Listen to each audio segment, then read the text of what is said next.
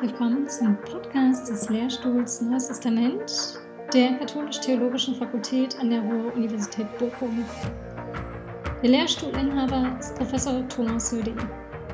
Mein Name ist Alexandra Brandt. Ich bin wissenschaftliche Mitarbeiterin und der Host dieses Podcasts.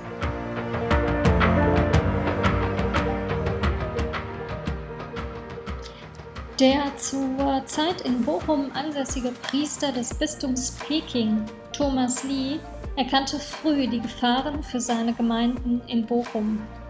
Sein Brandbrief hat prophetischen Charakter. Sein Forschungsinteresse gilt dem Johannesevangelium und den in ihm enthaltenen Glaubenswegen. Das Thema von meinem Beitrag lautet Corona die Bibel und die Kirche in China und in Deutschland. Der Beitrag besteht hauptsächlich aus zwei Teilen, nämlich Auszügen meiner Predigt, die ich in der Kirche mit Frauen in Linden am 8. Äh, Februar 2020 bei der Vorabendmesse gehalten habe. Und meinen Brief bin ich am 2. März 2020 Pfarrer Thomas Köst im äh, Frei St. Franziskus über meinen Vorschlag zu der Epidemieprävention geschrieben. Der Hintergrund dieser Predigt war, dass China von der Coronavirus-Epidemie stark gefoltert wurde als die Epidemie in Deutschland noch nicht ausgebrochen war. Als chinesischer katholischer Priester habe ich versucht, Ansichten von einigen Chinesen und Deutschen zur Epidemie in China anhand einiger realen Ereignisse zu analysieren. Meine Analyse mag nicht ganz objektiv sein, spiegelt aber die Anstellung einiger Menschen wider.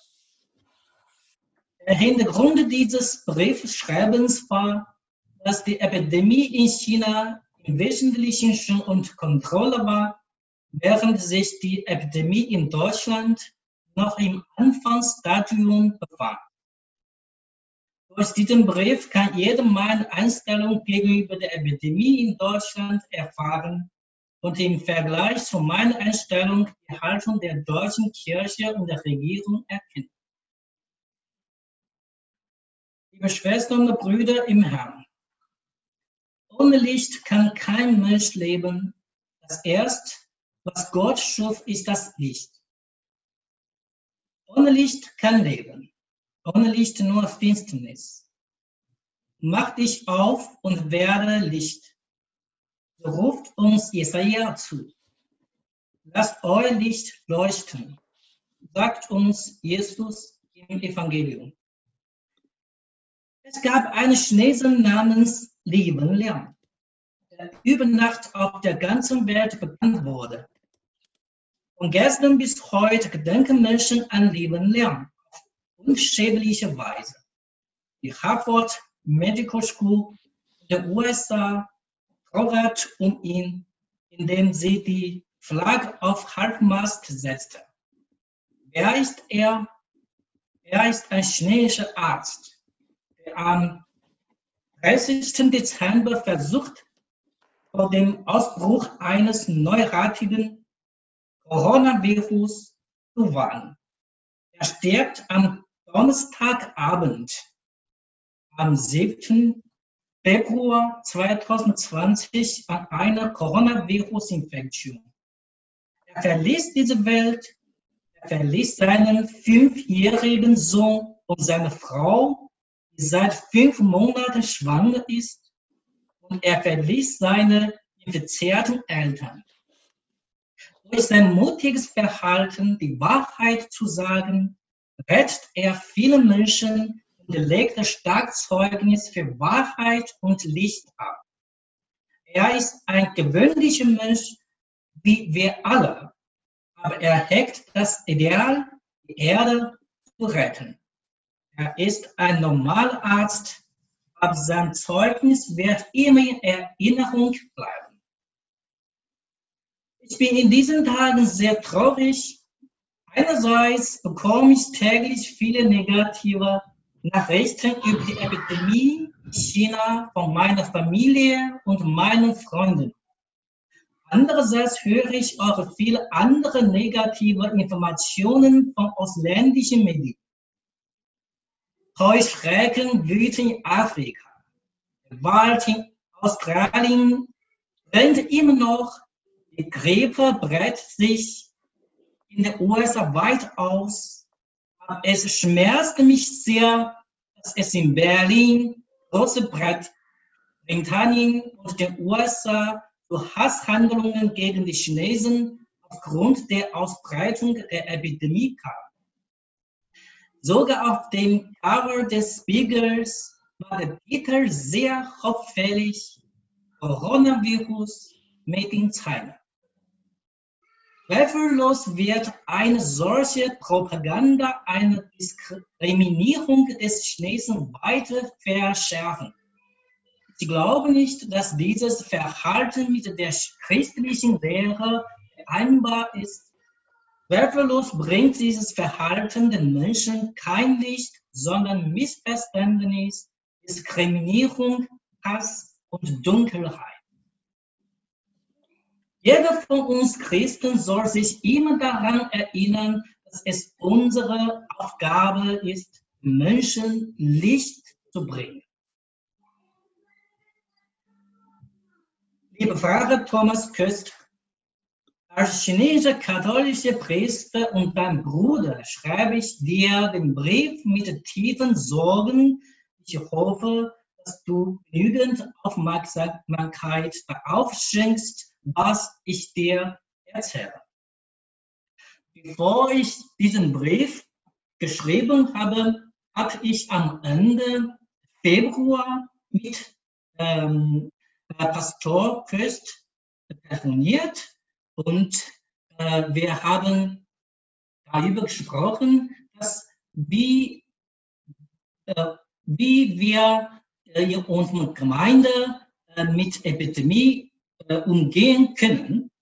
Aber er, er hat mir gesagt, ähm, so der, einige Vorschläge wurden von dem Bistum Essen gemacht, zum Beispiel während der Messe nicht die Hände miteinander zu schüttern, der Austeilung der Händen zu empfangen äh, und so weiter. Aber meine ich das nicht so genug. Deshalb habe ich am 2. März, 2. März ähm, ihm diesen Brief geschrieben. Ich bin in diesem letzten Monat sehr traurig und fühle mich sehr deprimiert wegen der Epidemie in China. Es ist jedoch erfreulich, dass die aktuelle epidemische Situation in China grundsätzlich kontrolliert wurde. Dabei habe ich als Chinese und als katholischer Priester das getan, was ich tun sollte, nämlich meinen Verwandten und Freunden sowie den Leitern der Diözese Peking, das ist Bistum, wo ich arbeite, und Changzhi, das Bistum von meiner Heimat, zu helfen, die Schwere der Epidemie zu erkennen, indem ich Ihnen einige Informationen über die Epidemie schickt. Als Sie vom Ernst der Situation über die Epidemie in China erfuhren, ergriffen Sie entscheidende und wirksame Maßnahmen, nämlich alle Aktivitäten der Kirche abzusagen. Als Epidemie in China in großem Umfang ausbrach, sind alle Christen der Diözese Peking und Changzhi sowie meine Verwandten und Freunde nicht infiziert. Genau gesagt, dass niemand infiziert ist. Ich denke, dass dies der wertvollste Beitrag ist, den die katholische Kirche der Gesellschaft Chinas geleistet hat. Daher wurde die katholische Kirche in China wegen ihrer entscheidenden, schnellen und wirksamen Maßnahmen angesichts der Epidemie von der Regierung Chinas hoch gelobt und anerkannt. In der schlimmsten Zeit der Epidemie in China konnte ich jeden Tag viele negative Nachrichten erfahren. Viele Menschen waren infiziert und kamen ums Leben. Mit anderen Worten, dieses Coronavirus ist sehr gefährlich. Man kann sagen, dass es tödlich ist. Leider scheinen die Deutschen, einschließlich der Regierungs- und der Kirchenbeamten, dem nicht genügend Aufmerksamkeit zu schenken, was mich sehr beunruhigt. Ich habe aus dem Internet erfahren, dass viele Ausstellungen und öffentliche Veranstaltungen in Deutschland abgesagt wurden. Ich denke, das ist richtig. Für die Kirche glaube ich, dass alle religiöse Aktivitäten, die derzeit in Kirchen stattgefunden haben und werden, wahrscheinlich Möglichkeiten für die Ausbreitung der Epidemie bieten. Leider hatte die deutsche katholische Kirche diesbezüglich keine entsprechenden wirksamen Maßnahmen getroffen. Einige Vorschläge wurden von dem Bistum Essen gemacht, zum Beispiel während der Messe nicht die Hände miteinander zu schüttern, bei der Austeilung der Kommunion mit Händen zu empfangen und nicht mit Weihwasser Kreuzzeichen zu machen. Ich denke, dass es nicht genug ist. Ich schlage vor, dass alle öffentlichen Aktivitäten der Kirche vorübergehend abgesagt werden sollen, bis der Ausbruch wirksam eingedämmt ist. Ich denke, dass das Wertvollste ist, was die katholische Kirche der Gesellschaft in Deutschland antun soll. Es ist ein wahrer Akt der Liebe. Nordrhein-Westfalen ist derzeit das am stärksten betroffene Land in Deutschland. Die große Feier des Karnevals ist eine alte Tradition auch in diesem Land. Wir wissen nicht, wie viele Menschen während der Karnevalsfeiern infiziert wurden. Da das Virus eine Inkubationszeit von fast zwei Wochen verträgt, wurden die Symptome vieler infizierter Menschen noch nicht vollständig gezeigt. Infolgedessen nahmen sie fälschlicherweise an, nicht infiziert zu sein. Aber sie sind tatsächlich infiziert. Diese infizierten Menschen werden in diesen zwei Wochen wie gewohnt leben und arbeiten und dabei das Virus auf sehr viele Menschen übertragen. Daher können wir uns nicht vorstellen, wie das Ergebnis aussehen wird. Wir können nicht ausschließen, dass einige unserer Christen bereits infiziert sind. Aber die Symptome werden noch nicht gezeigt. Wenn die Kirchgemeinde keine Strengmaßnahmen ergreift und diese infizierten Christen weiterhin in die Kirche gehen, um an den Aktivitäten teilzunehmen, werden viele Gemeindemitglieder infiziert werden. Ich schreibe dir diesen Brief mit Liebe und Sorge, weil ich viele schmerzhafte Nachrichten aus China erfahren habe. Ich bin kein Feigling. Ich will durch diesen Brief erreichen und dir genügend Aufmerksamkeit von dir und der für die Kirche zuständigen Leiter des Bistums Essen zu erregen und unnötige Katastrophen zu vermeiden. Ich hoffe, du kannst mit den zuständigen Leitern vom Bistum Essen über die Angelegenheit sprechen.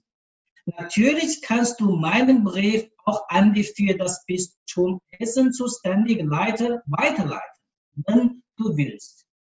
Möge Gott uns segnen, um vor der Epidemie innere Frieden zu genießen. Beste Grüße. Gangli. Am 2. März 2020. Ich freute mich, dass Pfarrer Thomas Köst am gleichen Tag diesen Brief dem Personalchef und dem Büro des Bischofs per E-Mail weitergeleitet hat. Was mich aber traurig macht, war, dass ich bis heute keine offizielle Antwort vom Bistum Essen erhalten habe. Es ist bedauerlich, dass ich zwölf Tage spät nach meinem Schreiben einen Brief von der San Franciscus Pfarrgemeinde erhalten habe, deren Inhalt die öffentlichen religiösen Aktivitäten in der Kirche vorübergehend abzusagen ist. Es ist auch beachtenswert, dass Bundeskanzlerin Merkel erst am 18. März eine offizielle Fernsehansprache, Zitat, es ist ernst, nehmen Sie es auch ernst, gehalten hat. Ich denke, sowohl die Kirche als auch die Regierung in Deutschland haben im Zusammenhang mit der Epidemie, die das chinesische Volk veranlasst, in Katastrophe geraten zu sein, auf das Anfangsstadium dieser Epidemie nicht genügend Aufmerksamkeit geschenkt. Wenn sie früher entschlossene Maßnahmen ergriffen hätten, wäre die epidemische Situation in Deutschland ganz anderes. Dies kann auch anhand der Anzahl der Infizierten in Deutschland eindeutig bestätigt werden. Die Zahl der Infizierten war unter 50 nach Angaben des Robert Koch Instituts am